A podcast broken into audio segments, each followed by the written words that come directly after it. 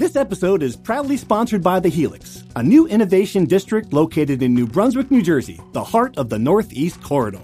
The Helix provides a critical ecosystem for innovation by offering a range of physical environments, a vibrant community of leading innovators, and a strategic central location on the Northeast Corridor. The Helix will uniquely mix workspaces, classrooms, laboratories, venues, and collaborative environments, creating a dynamic community and setting for innovative minds. Universities, startups, Fortune 500 companies, entrepreneurs, researchers, and many others will all call the Helix home. Thus far, the Helix has assembled a community of innovative private and public organizations such as Rutgers Health, the New Jersey Innovation Hub, RWJ Barnabas Health, Hackensack Meridian Health, universities from Ireland and Israel, and others. The Helix is where ideas will come to life. To learn more, visit helixnj.com. Another day is here, and you're ready for it. What to wear? Check. Breakfast, lunch, and dinner? Check. Planning for what's next and how to save for it? That's where Bank of America can help. For your financial to-dos, Bank of America has experts ready to help get you closer to your goals. Get started at one of our local financial centers or 24-7 in our mobile banking app. Find a location near you at bankofamerica.com slash talk to us. What would you like the power to do? Mobile banking requires downloading the app and is only available for select devices. Message and data rates may apply. Bank of America and a member FDIC. From NJ.com and the Star Ledger, welcome to the Rutgers Rant, your one-stop podcast for the Scarlet Knights. With your hosts, Steve Politi and Rutgers insiders Brian Fonseca and Pat Lanni. Let's start shopping. All right, everybody, welcome back to the rant. 55 10 loss to Penn State. Fellas, I want to start with the post game press conference because Greg Schiano is now leaning on a couple of talking points. And I'm not sure if either one holds water. And I want to get your opinion on it because I think that's kind of all we have left at this point is the talking points about where this program is heading. Uh, and the one that the one that's just getting me every time is the we're better now than we were in September. We're better in November than September. He said it a million times. He said it before the game, after the game. Well, you played your first Big Ten game against Iowa and you gave them two touchdowns. You played your 11th Big Ten game against Penn State and you gave them three touchdowns. I get it. The competition is better, but we're seeing the same mistakes over and over again. And I guess that's what I come back with. I'm just not sure if this is a better team now in November than it was in Iowa. I guess there are individual things that are better. Ryan, you watched the film. I mean, am I wrong? Is there something that's there that is so much better, improved that I'm just not seeing with my with my meager non-coaching eyes here? I mean, what, what's your take on this? My eyes are also meager and non-coaching so i don't know if i can provide much better analysis but i think you touched on one of my main points is that they're playing better competition right they they played in the last three three of the last four weeks they played penn state michigan and minnesota so two teams in the top 10 and right. one of the better defenses in the big 10 so that that needs to be taken into account and yes. when you're comparing iowa to penn state Iowa was Evan Simon making the mistakes. Uh, Penn State was Gavin Wimsatt making the mistakes. So there's True. different personnel as well. There's been no continuity. So they haven't really had a chance to get better in that time. All that being said, I totally agree that they're not making tangible progress uh, that where they can say they are better in November. Again, the, the, the comparison points are not great, but uh, I'm watching the offense, especially. I think that's the most worrying side of the ball by far. I thought right. that was probably their worst game of the season. They gave up 15 tackles for loss. That is absurd. That the off again, and this is an offensive line without a starting center, starting a true freshman at left guard. I get all of that, but those numbers are insane, and uh, it's tough for Gavin Wimsatt to be able to do much. And listen, we'll talk about his accuracy issues later on, I guess, but when he's getting pressured on 17 of his 34 dropbacks, it's hard to ask any quarterback to do much in that. So, uh, but to answer your question, I I agree with you. I don't really see if there is any progress. I don't really see much of it. The second talking point, the thin margin thing, and this is this comes back a bunch of times that we just you know we'll get the, the quote about the the ebbs and flow. Every game is its own story. Uh, that Rutgers is, is there, but there's a play goes the other way and the wheels fall off. And the example in this one was the Rutgers had a chance to recover a fumble on a punt. Um, Max Melton was off sides. I get it that Greg Schiano did not think he was off sides. I know we were in the press box and sitting next to Pat Lanni. The ball, the moment the ball was recovered, Pat, you said, well, Melton was off sides. I mean, so I, I, we, you saw it It looked like he lined up offsides to me. Again, beyond besides the point, to me, the broader issue is that there are 30, 35 plays like that yeah. in the game. You know what I mean? There's just so many of them. You have a chance on a wheel route to get a first down. You you miss the throw. You have a chance to hit Sean Ryan on a touchdown. You miss that throw. There's just one after miss a yep. field goal. Them one after yep. another. It's one after another, and and that was my question to Schiano. Like, why does this thing snowball so quickly? It's it's it's that mistake, and then the wheels fall off, and that's just the sign of a bad team. There's no other way to really yeah. put it. That's just that's just the reality of the situation. Bad teams make mistakes over and over again. And that's what Rutgers is. It's, it's just a bad team that makes a lot of mistakes. The third talking point that you don't have, Steve, is that he loves to say that every game takes on a life of its own. Yeah. And that every game script is different. His theory in this game that if they recover that punt and they go in and score, they're up, what would be 17 7, and then they have the momentum on their side, and everything's going to be different so I don't I don't buy it when you make avalanche of mistakes like that. So and every game that's also another one. Every game. I mean, I've seen that game before. I mean, like I get life for your own. They come out, they play pretty hard, they have a good plan, they make a bunch of mistakes. The other team wins by 45. I've seen that. I've seen that movie. That's that's an old script. So I wouldn't say that. That's a new one.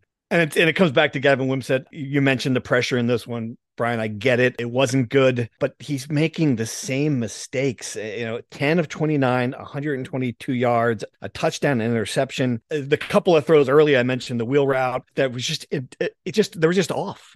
You know, and that's those are those are the throws that I think any quarterback should make. I don't know if he's rushing it. That's what Greg Schiano said. I mean, you point out in, in your film review that of the 146 quarterbacks who've thrown at least 125 passes, only Colorado's JT Shrout has a lower completion percentage. I think only Colorado among Power Five teams also has a worse record. It's not. It's just really has not been a good in first impression from Gavin Wimsatt. Yeah, Colorado is currently what Rutgers was a few years ago uh, during the dog days of the Chris Ash era. So essentially, yeah, Gavin Wimsatt is slightly better by two by 0.2 percentage points than Art Sitkowski, which is not is exactly what Rutgers fans were hoping for when he finally took over the reins. Again, the mitigating factors are worth pointing out. It's really hard to play that well when you have receivers dropping passes, when you have an offensive line that doesn't protect you. But oh, the yeah, missed right. passes are glaring. And the fact that they happen over and over, there's a handful of passes every game that goes one goes behind a receiver, one goes over a receiver's head, another one goes five feet in front of a receiver, another one is short so that the defensive backs intercept it. Uh, even Greg Schiano admitted that if he pushed that ball to Sean Ryan down the sideline, he had three steps on his defender. That could have been a touchdown. Yeah, it I was the it. one one throw he didn't overthrow.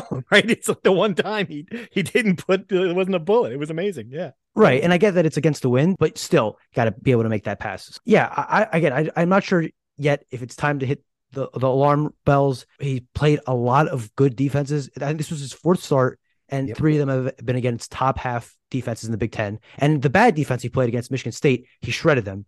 If he plays well against Maryland, which also ranks in the bottom of the Big Ten, near the bottom of the Big Ten in offense, I think you could start to have a profile of a quarterback who's good enough to beat bad defenses, who is multiple steps away from competing against good defenses. And that's the gap he has to fill in the offseason because from what we can gather, from what we can tell, all signs kind of seem to indicate that he will be the guy going forward. So he's going to have to, for him to take that next step, he's going to have to make some major leaps against defenses that are not tomato cans, essentially. Right. And, and one, Pat, more, yeah. one more point. One more point. When Rutgers can't run the ball, the whole burden falls on Wimsatt and yep. he is not he's nowhere close to being good enough to carry this team on his back like that. So when the running game struggles, it's a it's a microcosm of the whole team failing, offensive line, running backs, and then the pressure falls on the quarterback who can't make the plays. So it's uh, just a losing combination. And and Brian, you make a good point about the Maryland game, and that is really when you look at this game now, it's an important one, both for Wimsatt to get some confidence going into the offseason and for the program as a whole you know, I think five and seven is a big difference than four and eight. It's a big difference, you know, and going into the offseason with a win and, and being able to say, all right, we matched our win total from last year. You know, there's a lot. We beat up, we beat another similar program. We won two Big Ten games. There's a lot riding on this one. And I think a lot of it is also on Gavin Wimsatt. All right, so you had three starts. I mean, how? You, all right, let's see how you're going to perform in this one. Let's see against a bad defense. Let's see if you can make this, you know, make something out of this offense. And because you know, you, I suspect, I, I know Maryland's going to score points, right? So how can how is Rutgers going to counter that? I absolutely agree. To your point, they've lost six of the last seven Big Ten games. It's a brutal way to end a season, losing seven of your last eight games. Your only win your only one coming against Indiana. Yeah, definitely a huge game just in that sense, and to give some confidence not only to the team but also to the fan base, which I'm sure is getting beat down by a lot of these uh, a lot of these losses in a row, and, and the way they're happening. The, right. the, one the one matchup you do like for Rutgers against Maryland is the way that the defensive line played against Penn State, especially early on. They were pressuring Penn State like crazy. So if they can keep that pressure up, that'll put at least a little bit of uh, constraint on Tagovailoa. So I would look for that. All right, Brian, you broke this down. We're walking out of the press conference. We love you're walking out of the stadium to the press conference, and we're talking about what we're going to write. And Fonseca tells us, "Well, I'll, I'll do the bowl breakdown," and I nearly like what bowl breakdown, the five and seven bowl breakdown. You broke it down and you say there's no hope, but I've I've seen some other projections that have a couple of five and seven teams in there. Why don't you take us through this? Why I'm not going to be spending uh, Christmas in Fort Worth based on your projections here if if if Rutgers does beat Maryland. So first, the mea culpa. In my original story, I had said there were 75 bowl eligible teams. I accidentally counted James Madison and App State, who are not bowl eligible this year because they transitioned up. Okay. Mm-hmm. So there's 73. 73. Now, there are uh, six, five, and seven teams that are ahead of Rutgers in the APR, who, if it comes down to that, they would be ahead of Rutgers anyway. So essentially, that's six more slots. That's 79. There's going to be one other six win team on Tuesday because Ball State and Miami of Ohio are facing each other. They both mm-hmm. have six wins. So that's 80. Okay. So there, there are two slots left, and there are 13 five win teams that play on Saturday. Rutgers would need all 13 of those teams to lose Mm-hmm. We need UNLV to lose because UNLV is ahead of them in the five in, the APR rankings. So UNLV is ahead of Rutgers. In the, wait a minute, how the hell did that happen? Correct. UNLV is ahead of Rutgers. UNLV is ahead of Rutgers. What's wrong with those kids? I mean, good if you're in you're in Las Vegas. Come on, they were now. gambling on their futures by doing well in school. I guess and, so. All right. Sorry to interrupt, but that no, you're fine. Looking up the right APR. The uh, you know, looking at the uh, is that some blackjack annual... term I don't know? Some hot tub fixture APR. You know, like, uh, okay, as far, as far, as I know, it was the right numbers for the most recent year. Mm. So essentially, what I'm saying is that Rutgers would need the miracle of all miracles to, and they what we're not talking about, they still have to beat Maryland. So we're even just assuming they're going to beat Maryland, which is no easy thing to happen. So no, we're not going to spend the day after Christmas in Detroit. Thank God. I, again, I, mea culpa for messing up the, uh, the two mm. teams initially, but I don't think that makes a huge difference. I, th- I still think you messed up. You messed up Vegas's APR too. I just don't believe that. Jerry Tarkanian is rolling over in his grave with that. Come on. Annual poker chips ratio. oh, see, that was good. It came, it, it came up with that. Took you like you were thinking about that for like 90 seconds. yeah, get, I was I was on mute. I was daydreaming. I got it's fine. That's fine. Good job. All right. So no bowl game. Uh, I, am sure, and uh, you know, again, I think that's probably regardless what happens. Although I'm sure Greg Schiano would like the extra practice. That's probably the, the the best thing for everyone involved. All right, let's dive into true or false. We've got some hot topics here. The first one, especially, you know, the rules. Here we go. True or false? The announced crowd of 55,676 really was the biggest crowd in SHI Stadium history. Brian, true or false? Absolutely false. Okay, Pat, you you oh, buying it? Not buying it. False. All right, we'll come back and talk. We'll talk about this one at the end here. Uh, true or false? The Nunzio era is finished. Greg Schiano will hire a new offensive coordinator. True or false, Brian? I've been on the Nunzio's not getting keep the job train this whole time. I will stay on there, so I will say true. Okay, Pat, were, you were on the but you were on Team Nunzio last time, I think, right? I've lost yeah, track. I am. You I staying am there? Still on Team Nunzio because I just there. believe that the team want that Greg wants Nunzio to succeed, yeah. even though the results haven't been there. The team uh, likes him. Yeah. The team likes him. All right. You going true? True. All right. I'm gonna I'm switching no, no, to false. False. Right. False. The Nunzio era is not finished. It's not finished. Okay, right. Yes, I'm sorry. Good job. Good job by you to listen to listen to the statement. Uh, I'm going true. I think it's finished as well. Although last week I, I admit that I'm flopping on this one. Along those lines, true or false? Greg Schiano needs to hire a dedicated quarterbacks coach. Brian, will he do that? True or false? Need to? Will he? False. Uh, pretty much false. every team in the country has a offensive coordinator that doubles as the quarterbacks coach. So false. Okay, Pat if your program is built around developing this quarterback, you better get the right quarterback coach. So I guess it's true. True.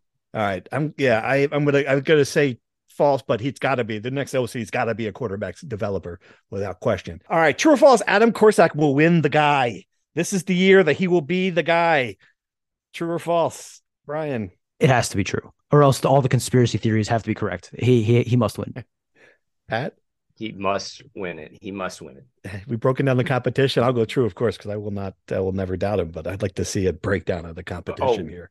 Oh, hot take alert. Hot take Tory alert. Taylor from Iowa was not a semifinalist in the Ray Guy. Really? He's not one of the and for whatever reason, the semifinals of the Ray Guy Award lists eight candidates, and the Iowa punter is not one of them. He's one of he, shocking. yeah, it is shocking. That that's that's got to be a big story out there in um in Ames.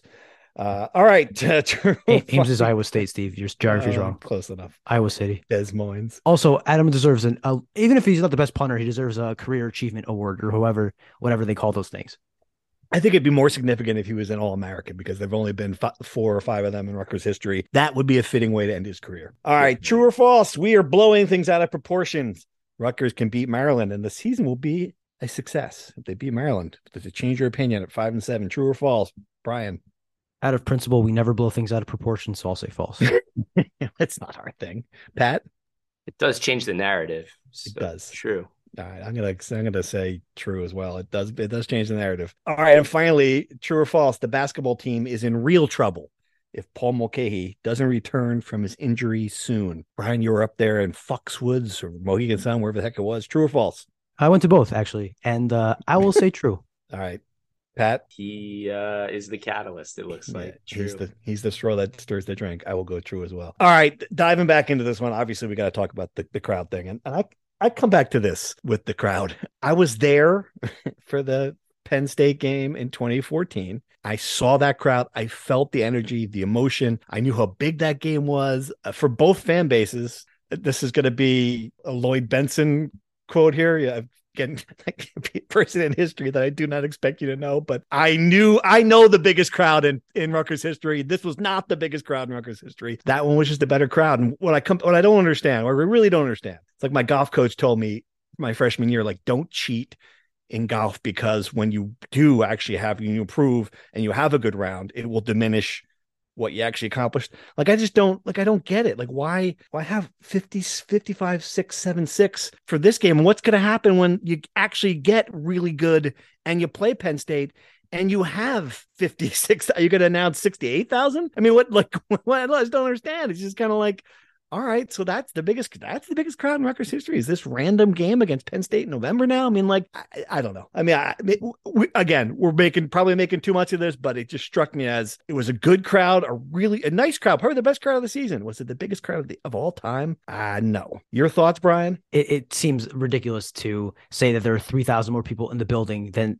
it can hold. So to your point, you might as well just say there's 68,000 people if we're not really accounting for space being used. It all feels really silly. I understand the scanner issue or whatever it is or all the issues for the actual counting, but to exaggerate by that much, it, it feels completely unnecessary. Well, how do you even do? I mean, how do you even do it? Do you just have? Do you just have like more tickets than seats? I mean, it's like are there SROs? It's just there's I have so many questions about it. I mean, Pat, any? Yeah, me- uh, do they count recruits on the sideline, former players that stand on the sideline? Like, That They count I you and me in the in the I press don't box. know. I don't think do so. they? Yeah, I, I mean, know. certainly, and it was a good. It was a really good crowd. I thought it. I mean, it was It was traffic, really the tailgate, crowd. the lots were filled early. It was. I thought it was the best crowd of the year. It wasn't like if if they said it was like I was outraged, but certainly I was like uh, Ne- like Nebraska coach Mickey Joseph. But with the Nebraska, I'm like, this is not a second. Me a break. But this time I'm like, okay, well, this is yeah, this is this is a real sellout. But when they say it's just again like you announce it to and uh, so The, the bigger issue is well, one of the issues is the fact that about half that crowd, if if not more, was in you know blue and white and road fans.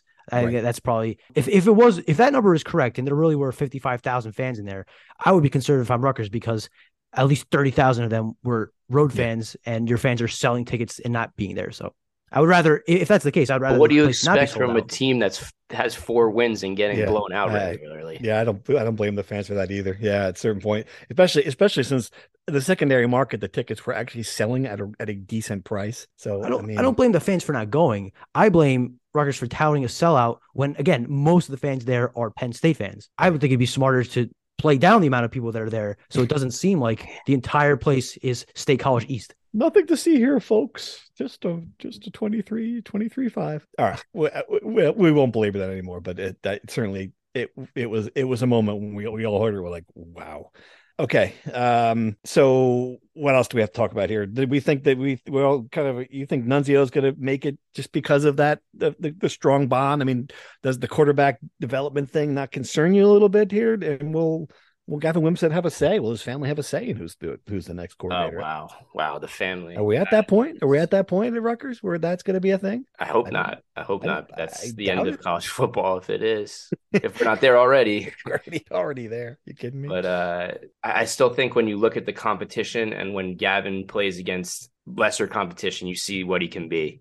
And I just think we haven't seen the whole scope of it through uh, unbiased lens because we talk about what he did off of, off a terrible performance. It's too hard. It's too early to say he's developing or not developing. I'm still I'm still leaning towards Nunzio's going to get the job. All right, uh, Brian, take us through what happened up there in uh, against Temple. Uh, I watched the first half. I knew there wasn't much of a need to watch the second half. They just looked completely out of sync. A lot of turnovers, a lot of, of trouble moving. I mean, uh, you know, what what was the problem? Yeah, it seems clear that Paul Mulcahy is, like you said, the the straw that stirs the drink. He makes that offense go. It makes it makes them move.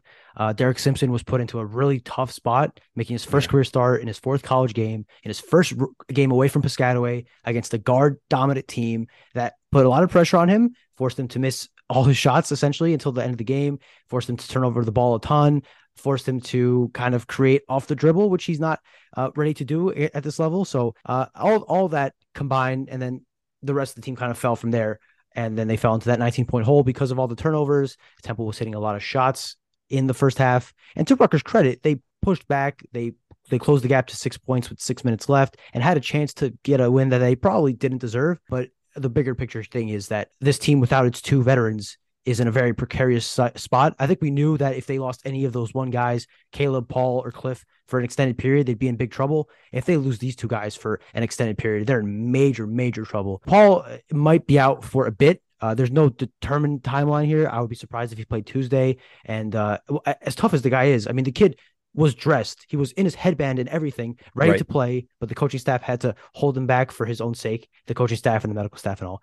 I don't know when he'll come back. I can't imagine it'll be this week. Uh, Caleb is closer. I would not be surprised if Caleb plays Tuesday, though I could see him kind of holding back for another week. Uh, but he seems to be right on the edge of playing. But the Rutgers need those two guys back desperately by the time they that Wake Forest, Miami, Seton Hall, Right. Indiana, Ohio State stretch comes. Because if they're not around, those can get become some ugly, ugly games. That is a very, I mean, yeah, and that's an important stretch to get through. They can't. I mean, I, I get you can have a couple losses early on. Uh, Temple didn't didn't really affect their their metrics as much as you would think. Temple's a good opponent, but you got, I mean, yeah, obviously you've got some you've got some tough games coming up here early on. All right, anything else we want to address here from that list? I don't think we think we covered our Korsak our Korsak standum fandom here. Um, everything else. Experience the Heldrich Hotel, a luxury hotel that's perfect for both the business and leisure traveler. Ideally located within minutes of Rutgers University, the Heldrich is convenient to all the action and activities at SHI Stadium, Jersey Mike's Arena, and the Rutgers University campus. The moment you walk through the doors of the Heldrich Hotel and Conference Center, you know you're someplace different. A place with an independent spirit and a boutique vibe. A place where you can immerse yourself in your meeting or event as easily as you can the local culture. Located in the heart of the city, the Heldrich lets you experience all that New Brunswick has to offer. Whether you're coming to New Brunswick for a fun weekend with friends, in town for a Scarlet Knights game, or attending a business meeting, book your accommodations today at theheldrich.com. This is good. All right, let's dive into some insider questions. Thanks again for everybody being part of this during the season. We certainly appreciate it. And your questions were great as always. Almost all of them, all of them, not all of them, but most of them focused on Gavin Wimsatt, which is understandable. The one, the one concern. This is from Pep, who played offensive tackle from for Rutgers College in 1980. Does Schiano have to look to the portal for a quarterback, or do we stay all in on Wimsatt? I think the answer to that question might be both. I think he needs to look at the portal. Do you agree, Brian? I mean, they got to find someone who can just fill out the quarterback room at this. Yeah, as we mentioned before, it's a really tough spot though because if you're not going to get a high tier guy because you're going to alienate, you have to pick either or. Either you get a high tier guy to become your starting quarterback and alienate your quarterback of the future Gavin, or you ride with Gavin and you realize that no real good proven quarterback is going to come to Rutgers because he knows that he's going to be competing with a guy who is the quarterback of the future. So they're going to have to pick a side. It seems like Gavin is probably the side they're going to take and probably the right side. And the surest side for sure. The flip side is to get a kid to fill in depth at this point in high school might be tough. I know they're recruiting that kid from from Ramapo, Jack Reuser, the Harvard commit. I think Pat could probably shine some more light on that. Other than that, it's going to be tough to get a kid out of the portal because they're going to have to get a lower tier kid who's hoping to make, make a jump and impress people that haven't seen him because otherwise there's no kid that's going to want to come to Rutgers when Gavin Wimsatt is the guy. So very precarious situation they have their quarterback. My guess is that they're just going to ride with Gavin, and I think that's probably the right choice given all the options they have. Pat, do you want to bring us bring us up to speed on on Grusser? Yeah, yeah. Okay, so I think Jack Grusser has a life decision to make first and foremost, and that's do I go to Harvard and plan my life around being an you know being successful after college, or do I go try to play my dream and play Big Ten football? So that's that's first and foremost for the kid himself, who is sneakily he's under the radar under the radar in my opinion and I think one of the best quarterbacks in New Jersey that's maybe just doesn't have the size and that's why he doesn't have all the offers but he can really sling it. He's one of the better kids that i ever saw in high school. Mm-hmm. so i think he he slides in nicely as like a guy that can play backup and also push gavin a little bit if that's the route he d- does go. But i'm i'm still all in to answer pep's question i'm still all in on wimsatt I just think we haven't seen enough of the whole picture. We've seen him play really good defenses, like I said, and the inaccuracy issues are are certainly an issue. There's no question, but I think he can he can kind of fix those with time. All right. So uh, Brandon and Branchburg wants to know about his inability to run the ball. I guess are we we're not sure if if Gavin Wimsatt is 100 percent as far as being able to run. He moves fine in the pocket. They run a few design runs. I think part of that is also that you know again you're playing good run defenses. It might just not it might just not be effective against Penn State and in Minnesota. I mean, what what do you think, Brian? Are we uh, have we not seen the full uh, ability, a full skill set, a full uh, package yet with with Wimsatt? Yeah, I think it's a combination of all those things. He had a couple of design runs against Penn State where he gained nine yards and looked pretty decent it seems like they are all hesitant to have him run a, a, a lot more than Sean Gleeson was. Certainly, uh, he's only had two or three design runs in the last three games. Uh, it seems like his right. ankle, while he's good enough to play, is either still bothering him or they don't want to risk injuring it further. Uh, but I think he has the capability of running. He showed it against Boston College in that 148 yard run, which we keep referencing because it's the only big run he's really had. But he showed that. But I still think that he's more of a quarterback that throws and can run a little bit versus a quarterback that runs and can throw, if that makes sense. Right. He has a dual threat, but he's he's going to win games for Rutgers if he ever does with his arm. I, I think there is a lot more for him that he can do with his legs. And yes, to your point, the offensive line struggling significantly does not help. The fact they have run for a combined, I think it was 64 yards in their last two home games against Michigan yeah. and, and, and, Penn State, that doesn't help. So I think uh, once all those factors are mitigated, if they improve the offensive line, if they give him more opportunities to run, I think he can show that aspect of his game. Good question for you, Pat. Uh, what did the firing of Gleeson actually accomplish? I don't see any difference whatsoever. Uh, I mean, you can there. I, in fairness, there are some differences that that are evident.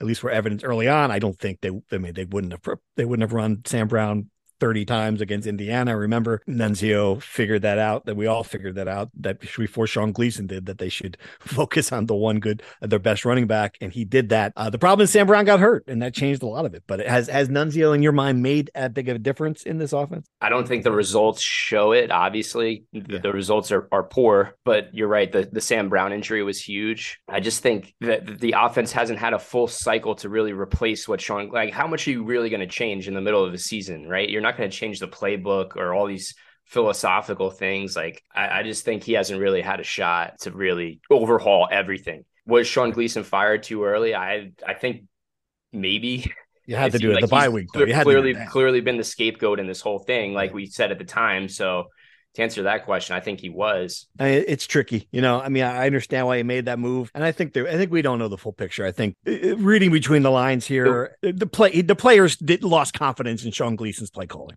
I think the, that's pretty clear. And the unwillingness to just let Gavin be quarterback was also his downfall. Right. That was another pro. Absolutely. Diving in some more. So we got some broader questions. This one's about NIL. Indiana coach Tom Allen said in his weekly radio show that at the beginning of the year, Indiana had eight players getting 150,000 of NIL money. Do you think Rutgers is above or below this level?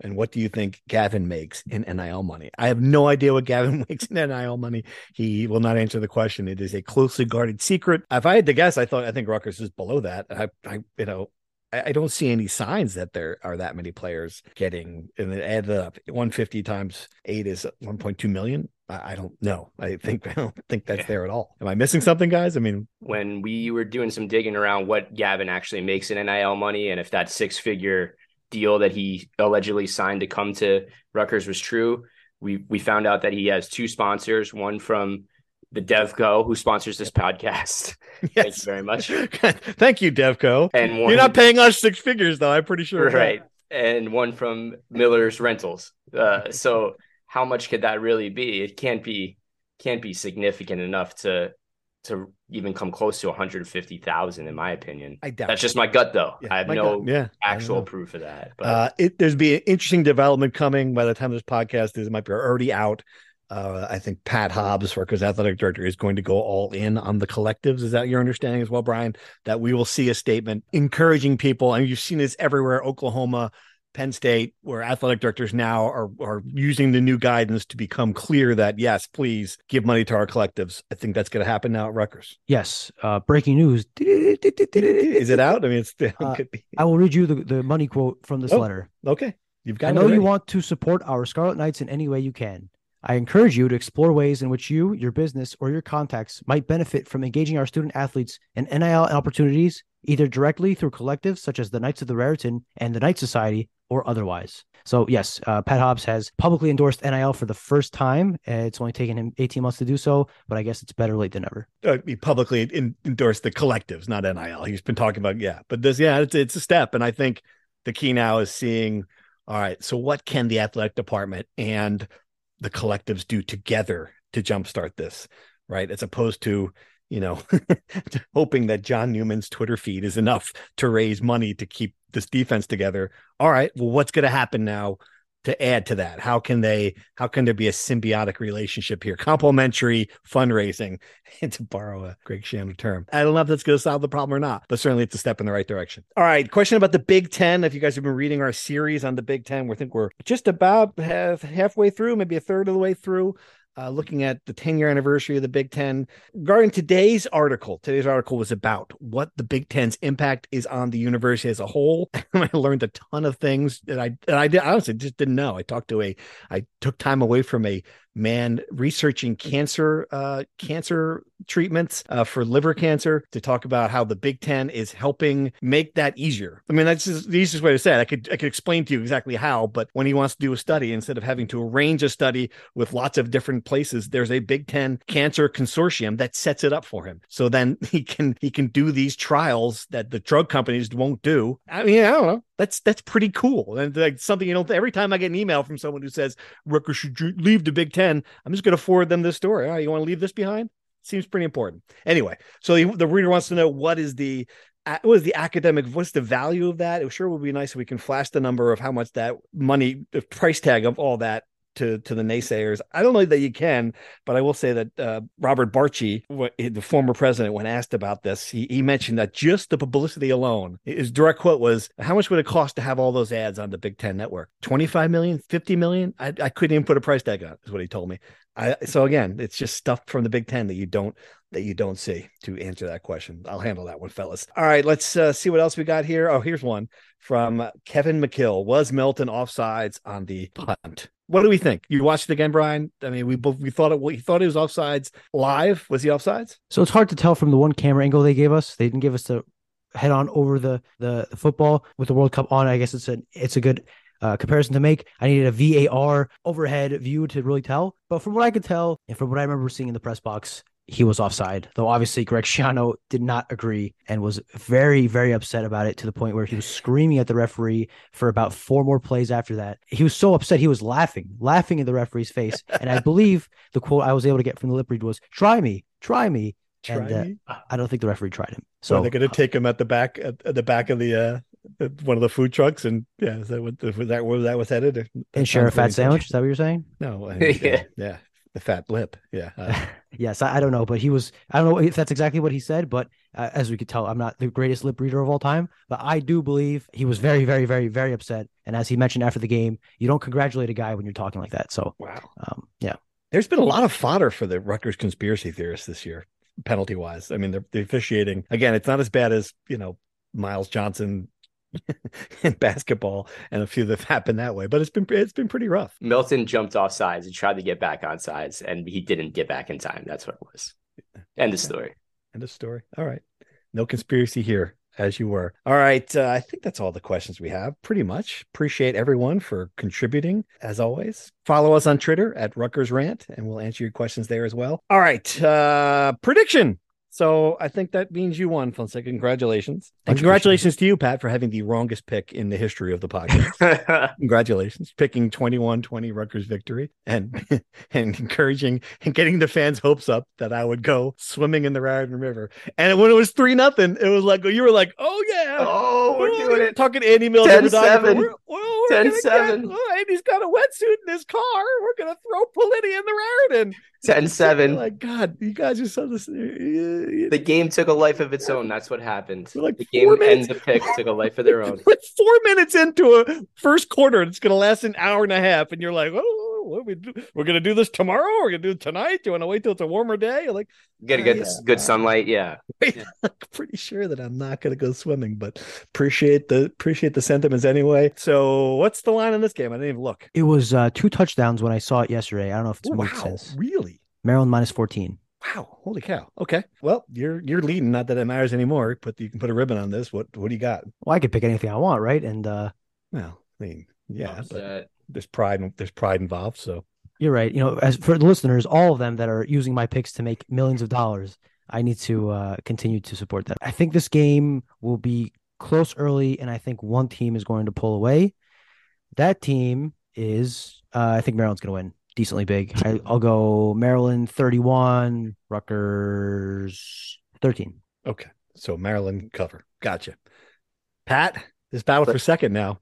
Oh, there, there is. I think so. I okay, know. yeah, there, there's a battle for second, So, but uh, as we first. said before, this season takes a different narrative if Rutgers wins this game, and the way the defense played against Penn State was encouraging, uh, at least for those first minutes of the first quarter where we sent you snorkels. um, I think I think this is a halfway decent matchup for Rutgers. I think it's hmm. going to be competitive. I, I'm still going to take Maryland to win, but I'm going to take Rutgers with the points. So let's go Maryland 35, Rutgers 28. The offense It- finally get does something. Okay. You know, I think, and just because I can't, it doesn't matter. I'm not playing for a second. I'll just take, I'll take the the result. I think it's going to happen exactly as you described. So we will, you will finish second, I guess. Uh, little, yeah, like a 31 27 type game, Maryland victory. You know, I mean, I think this we will see enough from Gavin Wimsatt in this one that will feel more encouraged. They can't, I mean, they can't spot another Big Ten team two touchdowns. I don't think so. And and Maryland isn't as good defensively, so you would you would think that. But I just think that the quarterback from Maryland is too good for for for that. And and the way they played, look at the way they played against Ohio State. It looked like they had quit a week earlier, and and, and Penn State, Maryland looked like they were just done with the season. But uh, you know, certainly that that proved taking Ohio State to the final minute proved that they weren't. So that's going to be my uh, pick there. All right. Other thoughts? Can we uh, give do issue our uh, issue our correction here on the pronunciation of the men's soccer coach's name? Brian, would you like to make that mea culpa? I will make the mea culpa. I don't know if I could actually say it correctly my, you had a week. You don't know if you can actually say it correctly. It's the whole point of this. because every time I think I say it right, I, I say it wrong. My mind is in a pretzel. I was really hoping that you knew how to say it. Well, no, that, that you know, you know, I wasn't going to do that. I was. I mean, I, I still, I finally got Cliff Omori and Joe Harris. Oh crap! Harris Simiak. I worked all week on Harris Simiak. Should have spent more time on Jim. Nunzio, Mc, Nunzio, McElderry, McElderry. I think Yes, it's Jim McElderry. I think Right. last week I said Mc, Mac, McElderry, which is You said incorrect. McElderry. McElderry. So, Yes. Mc- Jim McElderry. Yes. Uh, great guy. Great who- season. Great season. Uh, best season in the as a member of the Big Ten. Put some hope into this program and what it could be. Uh, I was at the game in Pennsylvania in Philadelphia. Yeah, what rather. happened there? Yeah. Uh, it was very cold, first of all, and uh, it was in a makeshift intramural turf field because their actual stadium is uh, under construction. They're building a track and field complex, and it Yeah. won't be open until 2024. So they had to play on this small field that looked like where I played my intramurals at Rutgers, and uh, Rutgers conceded a goal within 65 seconds. They were losing for the final 89 minutes. They were playing, ch- they were chasing the ball in the game the rest of the way, and they were never really able to uh, climb back into the game. So uh, tough way to go out, but I think Uh, as I wrote, Rutgers was playing with house money. Essentially, it really didn't matter what happened. They already uh, pulled off a, the most successful season in the Big Ten and really set a foundation for the program to get back to its glory days in the 90s. So, uh, yeah, uh, Jim McElderry in the front running, I think, for the best season of a program at Rutgers this year. And I'm not sure if uh, any other program will be able to top it this year. I think uh, very, very impressive fall for them and the boys. Good. I know you guys were doing the press conference with you. Good good uh, month overall for Rutgers soccer, and then you have Alexi Lalas and Carli Lloyd talking Rutgers like they're old bros uh, on the World Cup, like 30 minutes before the kickoff of the first World Cup game. Uh, there are the two two of the probably five best athletes in Rutgers history standing up there on national television talking Rutgers. So that's that's good publicity. Let's go off that. Uh, do you guys want to give your World Cup predictions now, or do you guys want to? Sure, absolutely. Yep, yep. Go. I'm ready. Okay. Who, who you got winning the whole thing, Steve? What do you got? Um, I'm gonna go with uh, Germany. Yeah, I like that. Who you got, Pat? Uh, England. England. England. England. Solid, solid choice, win. fellas. England won, went made to the final last time. Did or that was the Euro. Never mind. Hmm. Uh, anyway, I I have drinking all the Kool Aid, all the Chirupia. I think Portugal's gonna win the World Cup. Oh, I think they're good. I I, I am so ready to have my heart absolutely destroyed. So oh, I am looking forward to spending Thanksgiving in absolute agony watching them draw against Ghana. So this will be the worst turkey of my life. We're gonna have to cancel the podcast if Portugal wins the World Cup. This is not gonna. We're not yeah. gonna handle that. You will find me in New Brunswick, streaking with a Portuguese flag wrapped around my waist. I make Isn't that it, promise on the pod. Uh, do you take so if Brazil wins it? Do you because Portugal colonized Brazil? Do you take that as a victory as a port as a Portuguese person? I think there is no team I would rather not win the World Cup than Brazil. Why is that? They, they're, aren't they your people? I mean, Brazil, Portugal, no, that's not the same. Well, I think they don't like us uh, on account of us colonizing them. And uh, I think it was was the I'm sorry was the colonization not a good thing? was that a bad thing? Okay, good yes, point. but yeah. I also grew up in Kearny in Newark area where there's a lot of Portuguese people and Brazilian people, and right. things get tense around this time. Yeah, I, I, I don't like the I like Brazilian people. I don't like the Brazilian national team. I don't like the Spanish national team. I very much dislike the French national team. But the people, great people, just don't like their soccer teams. That's all. Right. Yeah. Italy didn't even make it, Pat. So we don't even. Yeah. I mean, come on. How's that happen? Good grief. They won the Euro Cup. Italy did. Yeah. Yeah. Oh, and how? How? Why didn't they? Didn't qualify. There's not automatic qualifiers. It's not like winning the the Northeast Conference. the World Cup is not the NCAA tournament, Steve. No. The World Cup. Uh, Italy couldn't get past the powerhouse that is North Macedonia, so they could not make the World Cup. Like losing the FDU in the first round. All right, I think that's enough for today's no, show. No, not yet, not yet. Pat, uh, oh, give boy. us some, give us some scoop on wrestling. Get, oh yes, in. of course. Thank you. Wrestling brought to you by Brian Soldano, the awesome freshman. Been on a absolute. He was on an absolute tear. Came into the rankings this week at number fifteen. All four of his wins were by bonus points. And then yesterday, last night in the Roadrunner Open at Cal State Bakersfield, had a chance to wrestle the number six kid in the country, and it was a really close match. Uh, he trailed early and just never got back on, never got, never was able to flip the score essentially. And Soldano took his first L, but he's been the the real headliner of that team. Um, Rutgers also beat Stanford while it's in California, so they're three and one. Um, it's it's an off week, and then next Sunday they'll wrestle Hen and Drexel at the Prudential Center, and I'll be there covering that one. For those of us who don't follow the wrestling, could you give us a little bit more about Soldano? Where's he from? Was he expected to be this good? Soldano was a three-time state champ from High Point, and he has this crazy style that uh, no one was really sure how it was going to translate to college wrestling. Like he does all, he always goes to his back and puts himself in vulnerable positions. So it's really, he's really unique in that sense. Um, and the big thing was like, holy cow, it really does translate. He's beating all these ranked guys.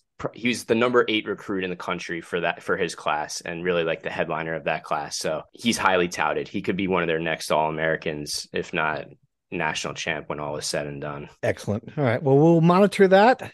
We've got a lot going on to monitor with this uh, wrestling season, basketball season, everything get going. Of course, one more football game. We'll be back next week to talk about that. Everyone, have a great Thanksgiving. We're thankful for you for listening.